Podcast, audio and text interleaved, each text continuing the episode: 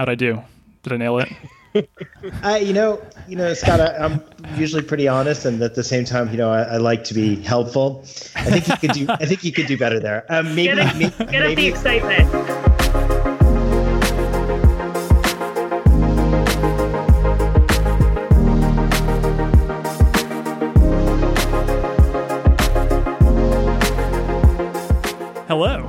And thank you for joining the IPG Media Lab from each of our respective homes. I am your host, Scott Elcherson, uh, and this episode was recorded on Wednesday, April 8th, 2020. Uh, my co host Adam is back this week. Adam, how have you been? Say hello. Doing great. Got a standing desk, really adapting to working from home. I yeah, I, I can tell through our our, our Skype that you are definitely standing uh, during this conversation. So uh, I am excited for you uh, as that desk looks great. Um, and additionally, this week, we are joined by uh, Elizabeth Berth, the SVP and business partner at UM. So, Elizabeth, welcome to Floor Nine. Hello. Excited to join the bad boys of the podcast world right now. So, thank you. uh, thank you for that compliment. I think that's the nicest thing anybody has ever said to us. this week, uh, I'm super excited to be talking to both of you, really just about, again, changing consumer behavior. To kind of frame our conversation, I wanted to start off with with a recent quote from Tim Armstrong, who is currently the CEO of AOL. And recently, what he just said was For the first time in history, we'll have the highest point of media usage in the history of the United States and the lowest point of advertising. What are your thoughts on that? Because I think that really describes the current time that we are in, just given how much attention has been shifted to mobile devices and the, the, many different digital ecosystems that are out there. But Adam, what are your thoughts on that? What are you pulling away from uh, that quote?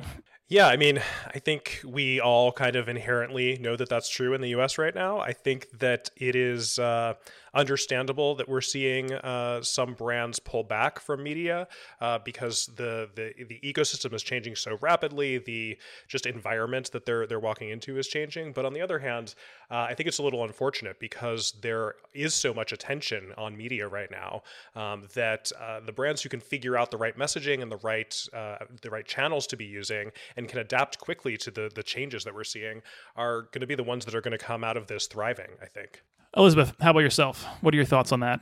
Yeah, I agree with Adam. I think right now marketers are proceeding with an abundance of caution. Um, I think that we've gone through, um, you know, financial crises, economic downturns in the past, um, and I think that marketers have um, uh, feel pretty safe with some of those models um, and understand how to market um, themselves and their brands during kind of an economic downturn. Um, and right now, we're really truly living in unprecedented times. And with that, I think a lot of marketers are concerned and very cautious about making sure that they're showing up um, in the right ways um, and being empathetic uh, for the world of which we're all living in right now.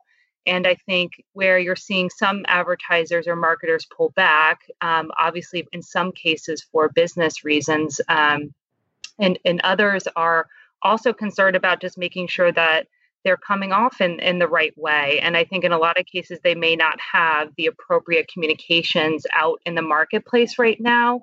Um, to make sure that they're showing up um, in that in that uh, effective and also kind of empathetic way.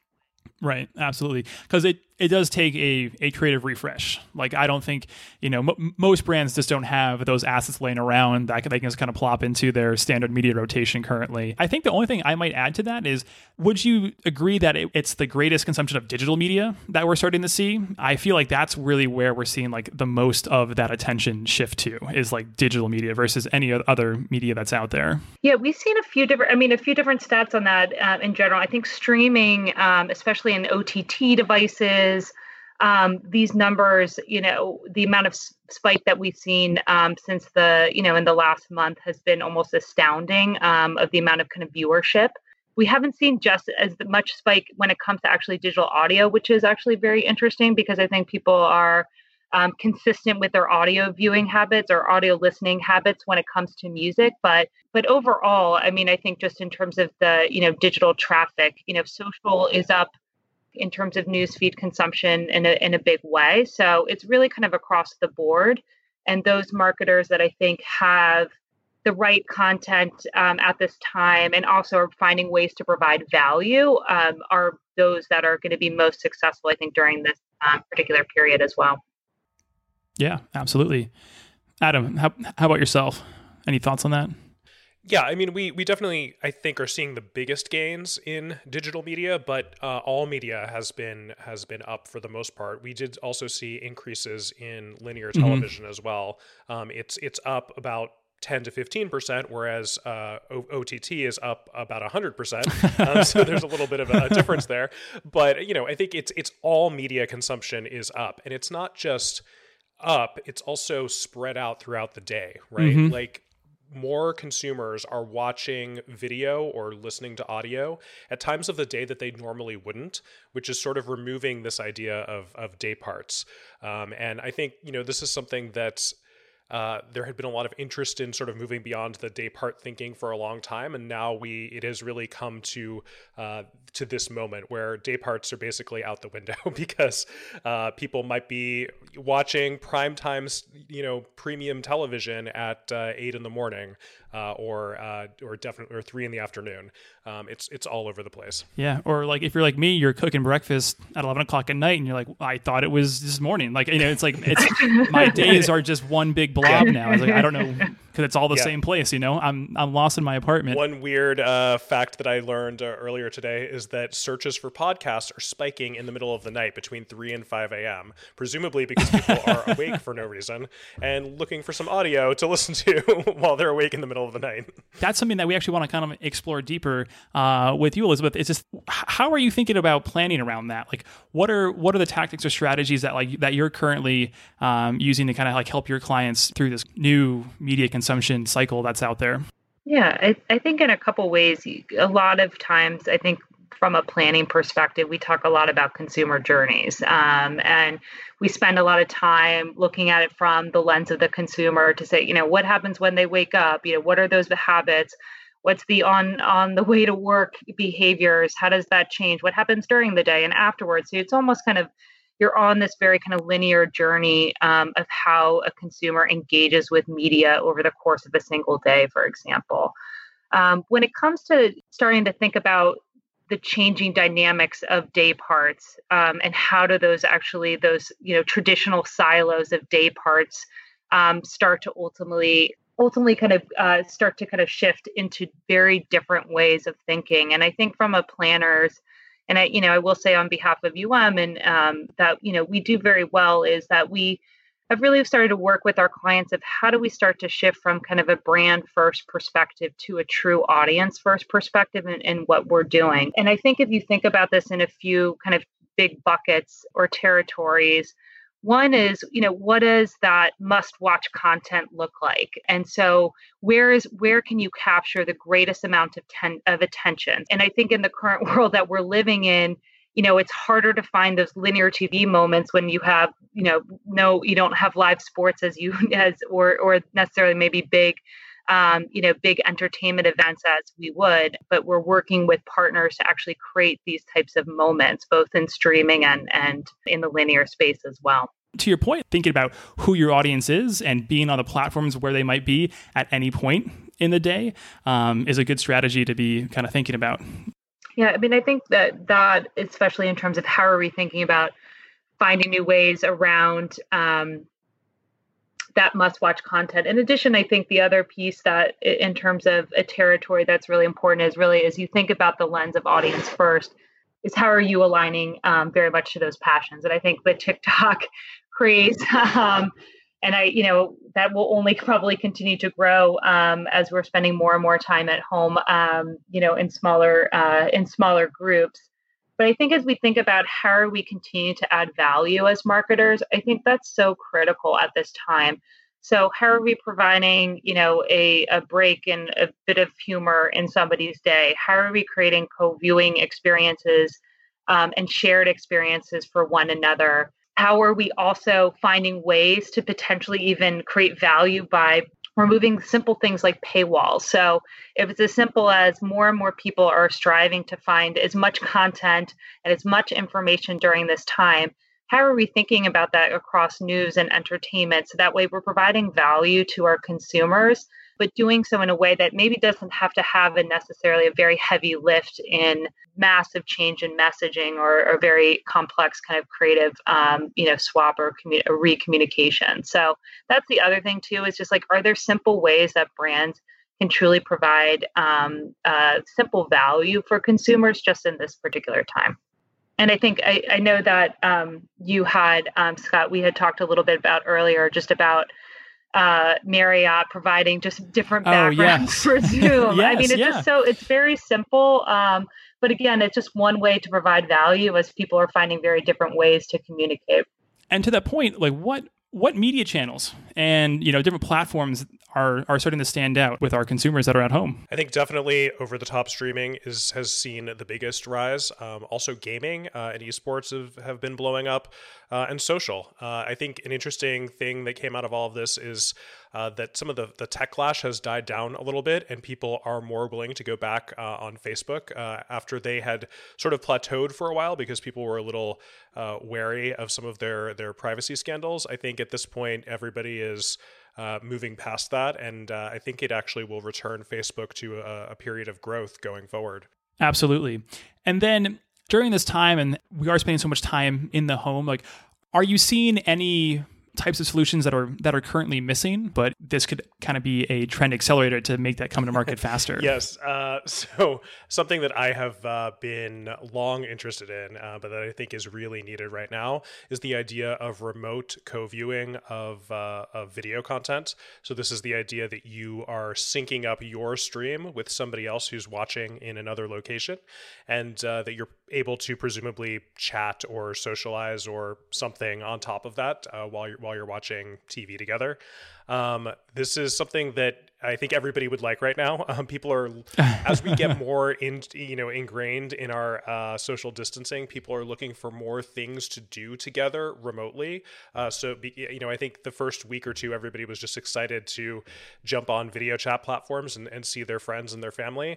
Um, but now it's like we don't. There's not that much to talk about other than the pandemic, and people don't want to talk about that all the time. So they're looking for things like uh, let's watch a movie together or let's play a game together and you know, gaming is, is has been doing pretty well with with obviously remote multiplayer gaming for a while.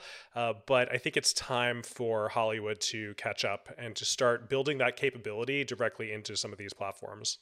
So, Adam, can you kind of give us some more like background on what we're categorizing as digital third places and kind of what all that means?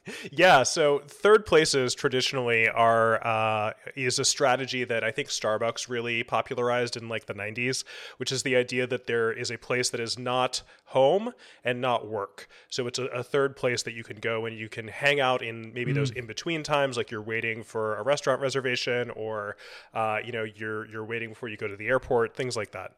Um, Sounds like Quibi's strategy. it's a perfect place for a Quibi. Uh, would be a, di- a third place.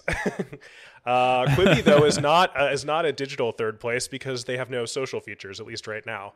Um, I think we're mm. seeing because we're spending all of our, our lives online right now because we're all uh, at home isolating you know you work in zoom and you have your you know offline life with your your family or your roommates um, and people are looking for other tools and other ways to connect with their their friends and socialize um, and we have this theory that they are looking for these digital third places for something that is not your you know the, your life in your apartment or your home and it's not your your work life in in zoom or microsoft teams.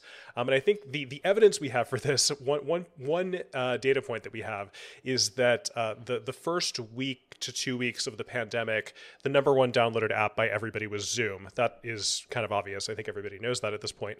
Uh, but the second starting towards the end of the second week into the third week the number one app downloaded was actually Houseparty um, which is uh, another video chat app, uh, but one that is much more geared towards socializing and sort of casual hanging out. It's kind of designed for you to leave it on all the time and just like turn your video on and off as you you see your friends pop online. Um, it actually also has uh, a few casual games baked into it, including um, mm. uh, trivia and uh, and Pictionary. So um, it's Houseparty saw a huge surge uh, in interest, and I think that, that, to me that says that people are looking to, uh, as silly as it, as it seems, to draw a distinction between their work life in one app and their their sort of online socializing life in another app. And it's not just Houseparty. There's there's we also see people using things like Fortnite uh, and Minecraft and Roblox uh, for these things as well. We we normally talk about these as sort of virtual world building apps because people can be mm-hmm. creative in them in, in 3D space, but they're also using them to hang out. Um, and I think that that is a, an interesting point of connection for people right now. And I think it's something that is going to stick around uh, after we come out of lockdown because once you have those behaviors and you understand that you can use those those tools for socializing, I think a lot of people will return to them even once we're out and about more it'll it'll be part of the new normal where in a sense it'll be kind of be destigmatized. Because I, I feel like that's like the one thing that has always sat around uh, those types of platforms and conversation as like there was like a stigma around it. But uh, now that we're literally everybody is doing it I think you know this will be the push to your point uh, to make it stick around and be destigmatized yeah, I think it, it, people used just to think that it was just for kids and teenagers. That is a very common behavior among that uh, those age groups. Uh, but I think now we're seeing a lot more adults uh, and older people experiment with them, and I think that'll convert a lot of new new users to those platforms. So with that, um, I, I do want to wrap up our our conversation here. Um, so first, we will we will start with you on this question. How are you thinking, and how are you starting to build towards the recovery and what comes after? Yeah, I think the biggest thing that, in terms of the conversations that we've had with clients across UM, is really about there's going to be short term actions that you're going to have to take um, and, and hard decisions that you may have to make as a brand. But ultimately, we have to also think about the long term as well. Um, because there is going to be a recovery phase and we know you know based on you know some of the information that we have looking at places like China and SARS, you know, a few years ago, we do know that there is this kind of explosion that tends to happen as um, life picks back up and gets back to normal after these types of pandemics. And granted, it's a microcosm and obviously a single country, and, and this is a very different scenario than we've seen ever. Um, but it's a you know it's really about thinking what are the short term actions that we need to take, and then what is the long term. Um, and I think that we're trying to make sure that um, we're connecting with our clients to really think about that long term. Um, some of the work I know that um, our teams are doing that we're really excited about um, to help provide value to our clients is are things like um, a demand recovery forecaster. So how are we thinking about utilizing the great team and brains that we have here to actually build a proprietary model to actually help us understand, you know, what um, what is actually how we can kind of quantify the impact of COVID um, on consumer demand just in the short term, but also in that recovery period.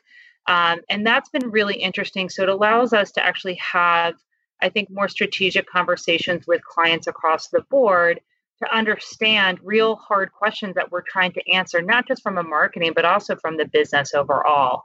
So that could include, you know, when should I start spending again? Um, you know, geographically, are there different d- dynamics at play um, that we should be cognizant of, of when we kind of go back in a market? Should I pace my spending differently? Um, are the audiences that you know used to be a priority for me before this or during this pandemic are they still going to be applicable for me moving forward? Do i have to think about messaging differently? Um, and what is the ultimately the business impact that i can i expect? And so these are the questions that i think that um, and the challenges that we are looking you know and continue to partner with our clients on because that's ultimately I think the most important thing um, that we can do is is ultimately start to really truly be that you know that business partner and that partner with them um, as they're going through um, you know this this tougher time where either really focused on trying to make some really tough decisions about their businesses. Absolutely. Uh, you, you, you had me hooked at demand forecaster. I, I was know. like, let's let's get in, yeah, let's get into the nitty gritty of, of of all these planning details. And so, thank you for kind of breaking all those out because um, I, I think that is good good thought and conversation and you know can help spark ideas you know for for all of our listeners so so thank you for that um, adam uh, you know what are you thinking about how are you planning for all that Yeah, I mean, we at the lab obviously are always focused on the future and and looking at where audience attention is going and um, you know what is happening next in the, the media and tech ecosystem. And for us you know I, I, think i said this last week we're really thinking about this pandemic as a trend accelerator. There are trends that we knew were already starting to happen in market but that we thought were going to take another five or ten years to go mainstream things like online grocery shopping that now you know there's about half the country is shopping for groceries online right now. So uh, that's just one example. I think you know what we're seeing in ott and ott consumption is uh, is is the same. Uh, I think and, and again, these things like these digital third places, which we knew younger generations were embracing, but now we're starting to spread into mainstream culture in a matter of weeks in what we had assumed was going to take years to become more mainstream. So we we are are just going industry by industry and looking at uh, the things that are obviously changed in the immediate term, but then also which ones we think are going to stick around or expand uh, once we do come out the other side of this pandemic. And um, we are we are here to help. Elizabeth thank you so much for joining us uh, this week on Floor 9 and providing your insights into how you are working with clients and teams and marketers to really navigate uh, these, these challenging times. And coming up next, we know sports is on everybody's minds. So we have a great conversation hosted by John Stimmel with the NHL and NBC Sports.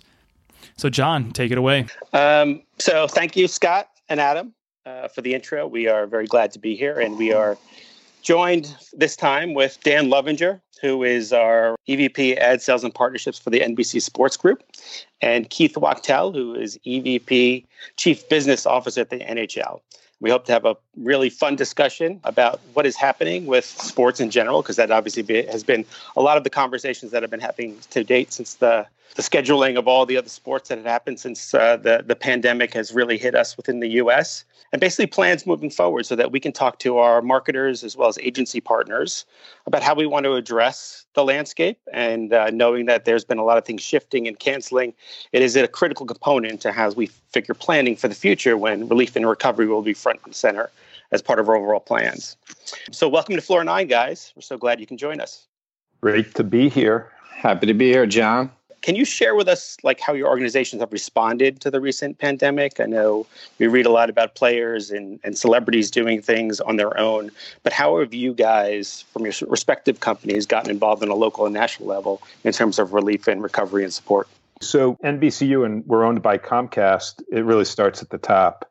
And if you look at some of the things that Brian Roberts himself has done, he and his wife making personal donations of $5 million for students to enable them to get the laptops they need to do remote learning to some of the things he's done through, through the corporation, providing hundreds of millions of dollars of relief opportunities and money for people to take care of their normal day to day needs. Um, Comcast has really stood behind their employees and stood behind their partners in a way that I think is unparalleled in the industry.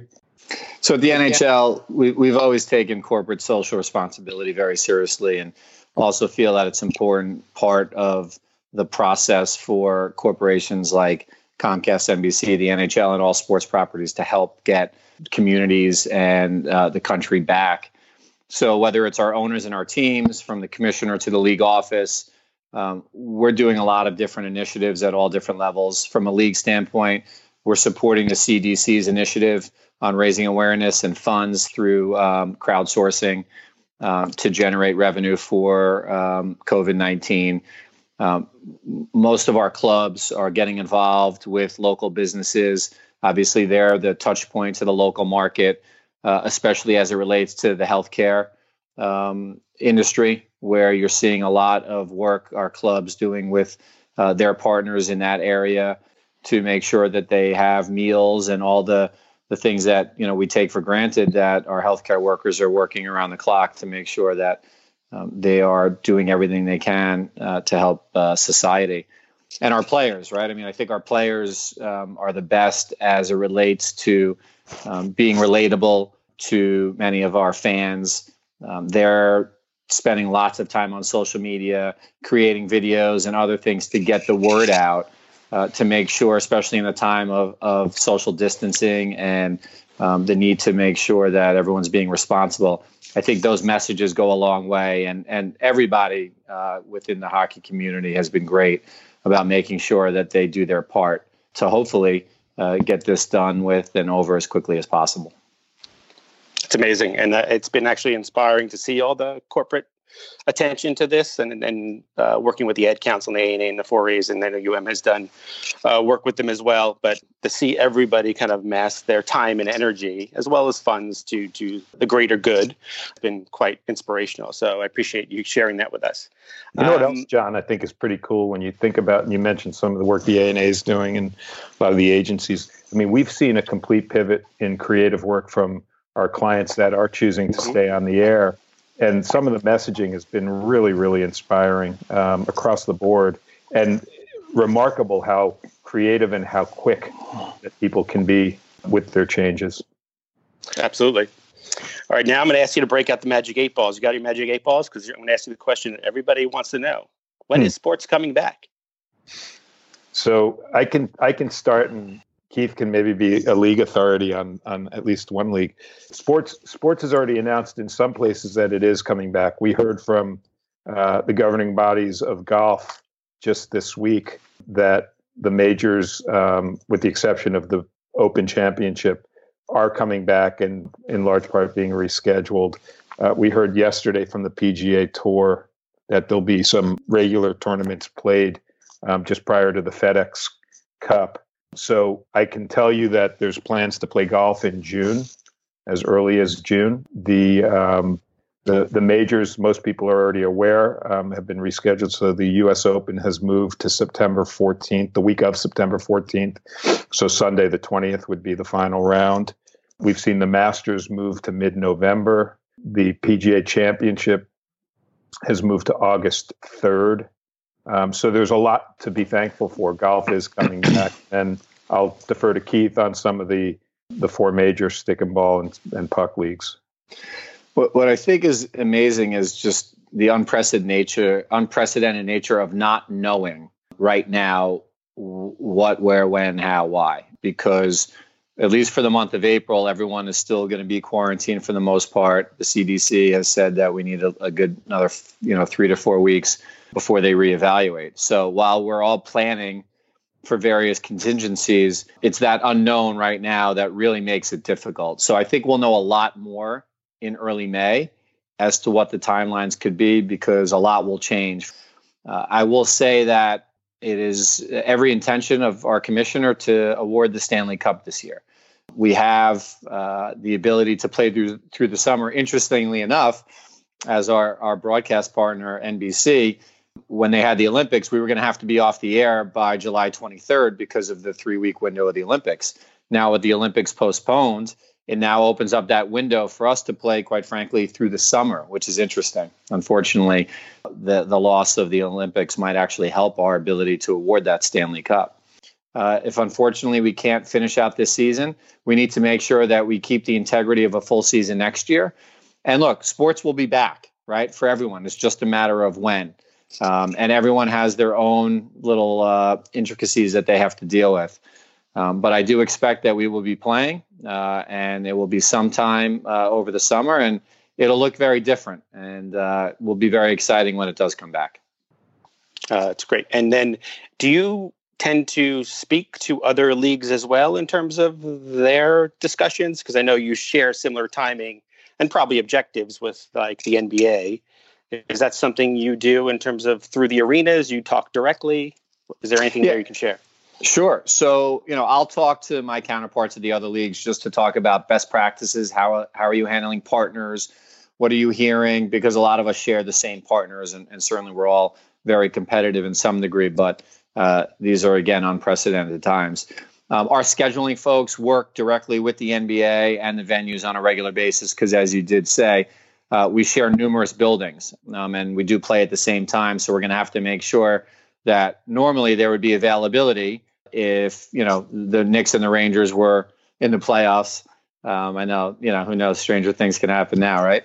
But if they were in the playoffs, we'd have to make sure that uh, the the dates were reserved accordingly for for both. So we do spend time. I mean, a lot of that is done at Gary's level. He's had several conversations um, with Adam Silver, Rob Manfred, etc., uh, and the broadcasting teams, the scheduling, um, and and you know it's a it's a small industry, so everyone everyone talks. And I think right now it's one of those things we're all we're all gathering together for the greater good, uh, as opposed to looking at ourselves as competitors.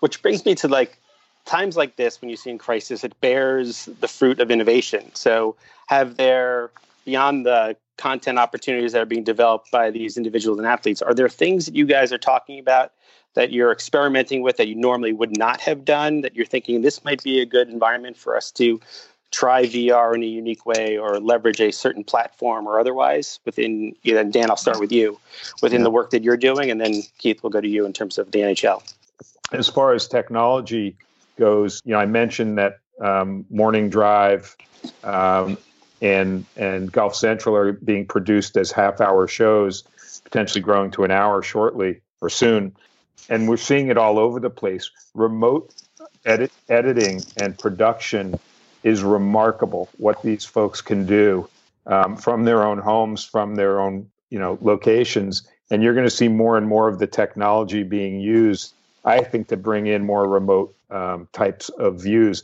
I think a lot of fans like what they're seeing. They're seeing they're you know they're getting into Keith Wachtel's home through video conferencing. we don't want that, Dan. We don't want that. but they're saying, you know what, those people are pretty pretty cool. You know, we're seeing Mike Tirico's study with his you know little mini Syracuse helmet over his shoulder, which tells us, oh yeah, Mike's a Syracuse guy. I think all of that is going to play out um, in um, the way we bring stories to viewers going forward. Yeah, yeah I, I, think you know we we've seen uh, a lot of what Dan was just talking about. You know, the the communication between the NHL clubs, teams, players is all something that um, has is very unique, and we're we're starting to see that you know there are other ways to communicate and be effective, and I think we've probably been more effective, as Dan said earlier, in communicating with the organization than we ever have before and certainly allows for fans to interact with the game and the sport in a different way through these simulation games with EA Sports and, and, and the like that we were talking about. And so but that brings me to the next question, which is you obviously have a list of league partners that you've been working with for some time, maybe new or otherwise. Like, how have you been talking to them? How have you been managing them? Um, in a way that lets them feel like what they're doing this season will continue to fulfill itself as well as for the future. Does that change the way that you negotiate the future? Is there anything within that you can share with us? I think the most important thing during these times, and, and we've had some work stoppages in the past, so uh, this is this, this pause in the season, if you will, is nothing new, is communication over communication. Clients want to know what's going on. They want to feel like they're in the know before someone else mm. might be. So we are doing everything we can to communicate with all of our business partners in the various areas as often as possible. And obviously, it changes uh, day to day. And when you have something of importance, I think what's key is is sharing that information with them before the public knows. And and we pride ourselves on that and making sure, excuse me, uh, the commissioner um, allows us to have those conversations um, with our partners before it's going to get out into the media, whether that's you know changing dates or canceling events like the award show, uh, postponing the draft, and things like that. So that that's been very important, and that happens on a regular basis. And you know, it's also communicating on a regular basis with NBC and our other broadcast partners and also making sure that Dan and I are aligned as it relates to the commitments that our partners have to media, uh, and making sure that we are talking from the same page. So I think communication number one is key. The conversation with them is um, let us do whatever we can to help you. Um, we're here to listen.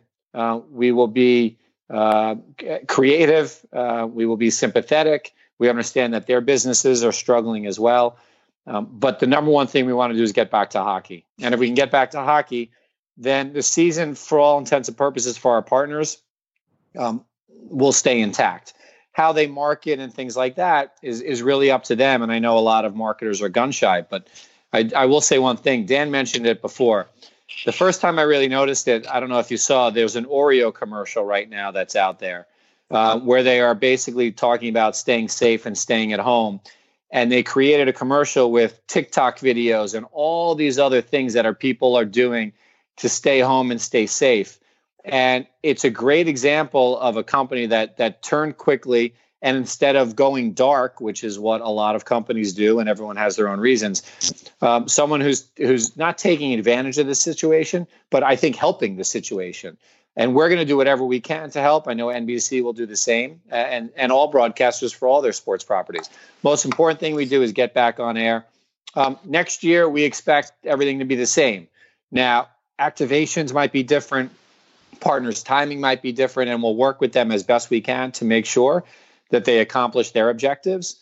Uh, but we don't believe that there will be any uh, long term effects from a partnership standpoint. And in fact, these are times where we think we could foster better relationships because we're having real conversations with partners uh, that don't involve renewals and negotiations and money. We're just doing the best that we can to help everyone uh, succeed and, and, and be prosperous in the future. I would say that last point that Keith makes has been key for us as well. You know, we are. I agree with you, Keith. The the, the number one thing you can do is communicate, and um, you know, I think there was a ton of um, anxiety prior to the IOC making their announcement that the Olympics for 2020 would be uh, postponed to the summer of 21. We had clients you know the month leading up to that um, every day on the phone and we're you know giving them the most information we can knowing um, what we know through our conversations with the ioc but keeping you know close to them. And then i think what also is key is once you have the information being able to do the best you can to act concisely and swiftly. So in the case of the olympics we were able to um, get to the marketplace with um, our response to the postponement and giving advertisers what we thought were four well thought out options in terms of how they might want to deal with the postponement within two days of, of that announcement from uh, Thomas Bach at the IOC. And then, you know, I think the other thing is, you know, as NBCU deals with so many advertisers, we're seeing um, the effects of this pandemic on every industry. Some of them um, actually positive, but a lot of them quite, you know, debilitating. And having the ability to work with people in um, as human a way as possible, but also um, helping them understand that there are options, frankly, to going um, dark um, and giving them the information based on a lot of the research that we've seen and done, and I'm sure your agency has as well. Yeah, I would I would agree with that. That that first of all the communication not only working with folks like you as well as with our clients and being able to let them know what is happening. Um, obviously they have concerns in their in their own right and being able to work towards a solution that may not always be in the best interest from a business standpoint but is in the best interest of working with that partner to come to a conclusion. We've seen will resonate in the future more than this moment in time. And I think building those relationships, the trust and the leadership that I think that you guys are talking to um, has been the thing that has been most critical, but also most inspiring. And in many cases, our companies, as well as our clients, are taking leadership positions in with consumers um, that is above and beyond that we've seen in some certain governments. So it's been an amazing thing to watch and witness, um, and I hope that continues. Um, so the one thing I want to uh, talk more about is when you talk about all the things that you guys are trying to build and think about and do and the partners that you work with, what role do marketers have in those? Well, you know, what's interesting is, you know, when you talk about sports, everyone's passionate, everyone has has uh, an opinion, right? So one of the things that we we encourage, and it's great because it comes from leadership, is the commissioner encourages our partners to reach out all the time.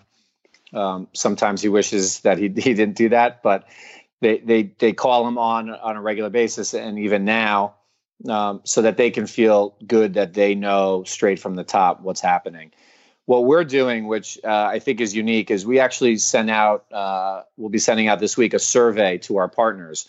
Very quick, very basic, but they all seem to have a little bit of time on their hands now to think about um, questions about our partnership, right? What would they What would they like to see different? What would they like to see um, that we can work on? Uh, what's working? What's not working? Um, are they pleased with our reaction to the crisis? And then some fun questions. What would you do if you were commissioner for the day? Uh, but also in, in, the situation now, which I know we'll, we'll talk about, is you know if we come back this season what is that going to look like? Because we haven't finished the regular season. Um, what's the playoffs going to look like? Where are you going to play it? How are you going to play it? Uh, so it does provide an interesting opportunity to come up with some new and creative opportunities on what that format will look like. And we're going to allow our partners the opportunity to share what they think that could look like. And you know, maybe we'll take it, maybe we won't. We have a lot of smart partners, a lot of people that love the sport, and uh, what what that will do is make them feel again like they're part of the solution and you never know we might some we have some great marketers we might get some great ideas that we haven't thought of so i think if you bring them into the fold a little bit uh, i think that we're going to be able to do some really interesting things i would i would um, echo a lot of what keith says i would also say that you know what we've seen is that the messaging matters and it's going to continue to matter. Um, I'm not Nostradamus, but I can tell you that people will have a long memory of this pandemic. And um, so I think brands that continue to think in terms of um, pro social and human messaging while also taking care of their business needs will continue to benefit. We've seen that co creation of content um, can be really, really um, well done and inspiring, and that um, you know we have that capability at NBCU to help our partners do that um, and do it quickly. Uh, we also see that I think in these times we've proven um, as an industry that we can be a hell of a lot quicker with our decision making and that everything isn't necessarily going to be precedent setting. I think, particularly in the buying and selling world, we're also concerned with precedents and what you know, one deal is going to mean for the future of other deals. I think we've proven that um, sometimes you can you can take that hat off and just do deals and figure things out quickly for the benefit of everyone. And the last thing I will say is that while this delay has not been anything anybody would prefer to have, um, the the positive is it gives us a chance to do things better into the future. So when I think again about the Olympics, um, you know, we were um, pretty well ready to stage what were going to be fantastic games in Tokyo 2020. We just get another year to, you know, turn the screws a little bit tighter on perfection. Um, somebody like Molly Solomon, who just came on a few months back as our head of um, Olympic production, gets this one year opportunity to do things even better and different. So um, we're going to take advantage of the time we've been given.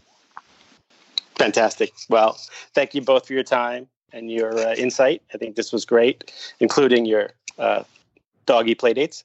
Um, so, uh, with that, I will turn it over to uh, Scott and Adam. And thanks again. Thank you. Thank you, John. All right. Well, Adam, are you ready to talk about this week's news? Yeah, let's dive in. Uh, we have a new entrant. Well, sort of a new entrance.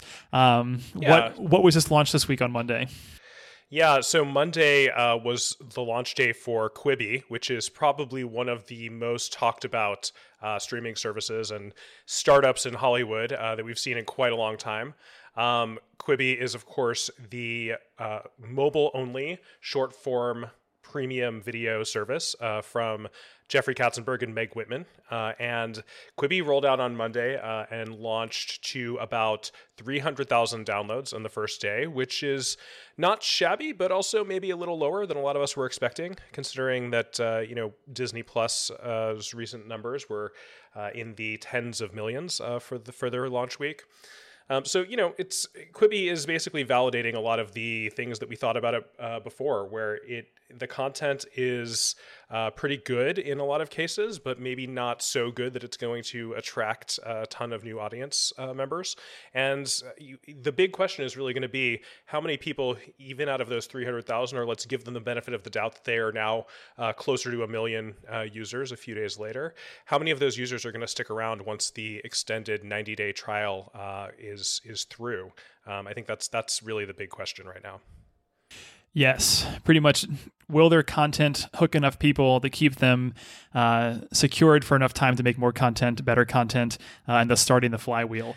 Um, yeah, I mean, I think one of the the interesting things about Quibi that we we didn't know before, uh, but that is becoming apparent uh, in this first week, is that they've blocked some uh, interesting features that might make it more usable in our current uh, situation, such as the ability to AirPlay or uh, Google Cast to your television. They're very uh, staunchly dedicated to the mobile device, but right now there's a lot of people sitting at home who might want to watch content on their their big TVs. And the other thing that they blocked is the ability to screenshot the content. So you know, one of the awesome things about being watching on mobile is that you should be able to take a screenshot of it and share it to Twitter, Instagram, Snapchat, TikTok. Um, and that is how a lot of us talk about uh, television shows uh, and, and, movies these days. And uh, by blocking that ability, they're basically guaranteeing that it's going to be very difficult for any individual piece of Quibi content to go viral, um, which is uh, actually what they really need right now. Next up, though, uh, a a fantastic announcement from uh, Snapchat.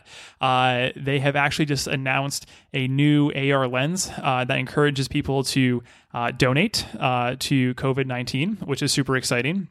Uh, so this new filter, uh, how it works, it, it, allows you to actually scan a cash. The demo had a had a twenty dollar bill that you could scan, uh, and then from there it kind of creates an animation, uh, and then you are able to actually make a donation to the World Health Organization. Uh, so I think this is a really fun, cool product that has come out from Snapchat to really help promote some social good uh, and and and support the current crisis and situation that is going on. I mean, I think it's one of the cooler uses for augmented reality that we've seen in the marketplace. It's obviously not, you know incredibly practical, uh, but it is fun, and Snapchat is really good at creating fun experiences. So um, definitely, you know, check it out if you're looking to donate some money right now. It's probably uh, a lot more interesting than just clicking a button on a website. Gamification, uh, wherever we can get it, it's it's being integrated.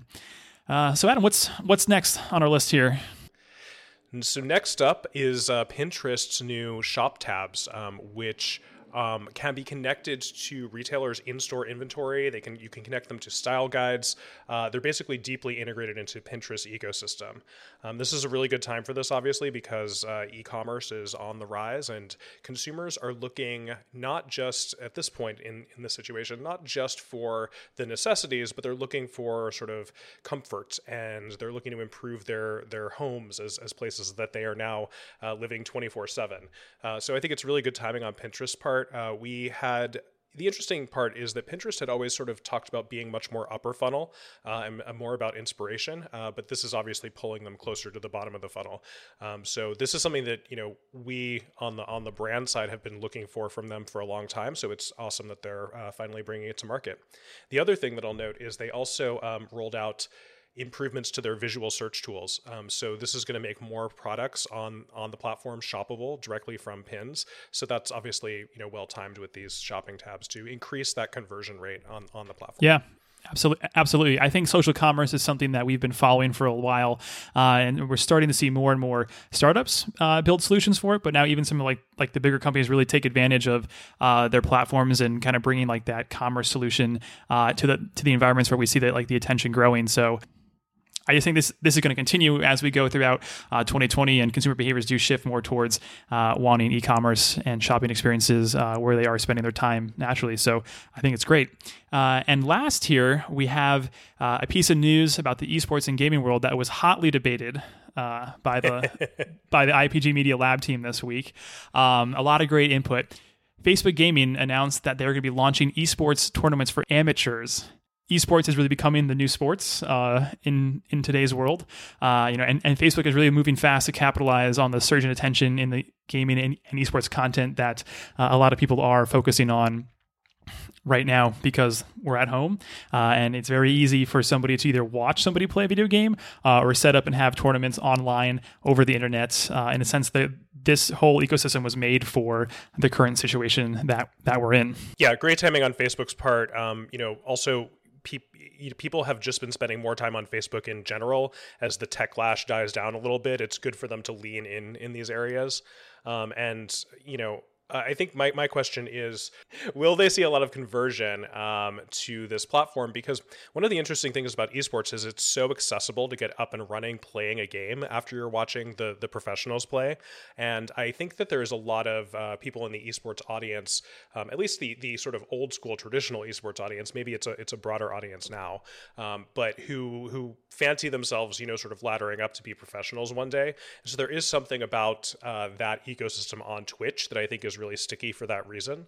Um, but at the same time, you know, more people are looking for remote play of games and, and remote viewing of content right now. Um, so maybe Facebook can capture sort of newer entrants to the market who are less uh, serious about it and maybe not not looking to go pro anytime soon.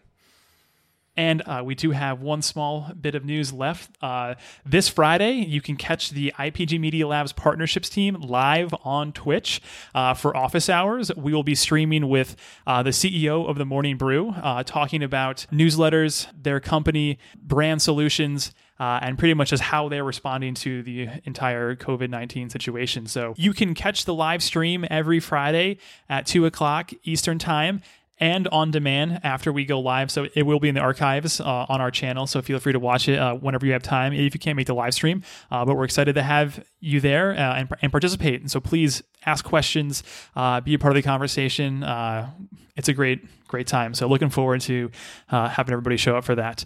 Um, well, that's that's our show this week. Uh, thank you everybody for for listening this week. Uh, as always, if you have questions or topics that you'd like us to address on the show uh, throughout these weeks, feel free to reach out to me directly uh, or Adam.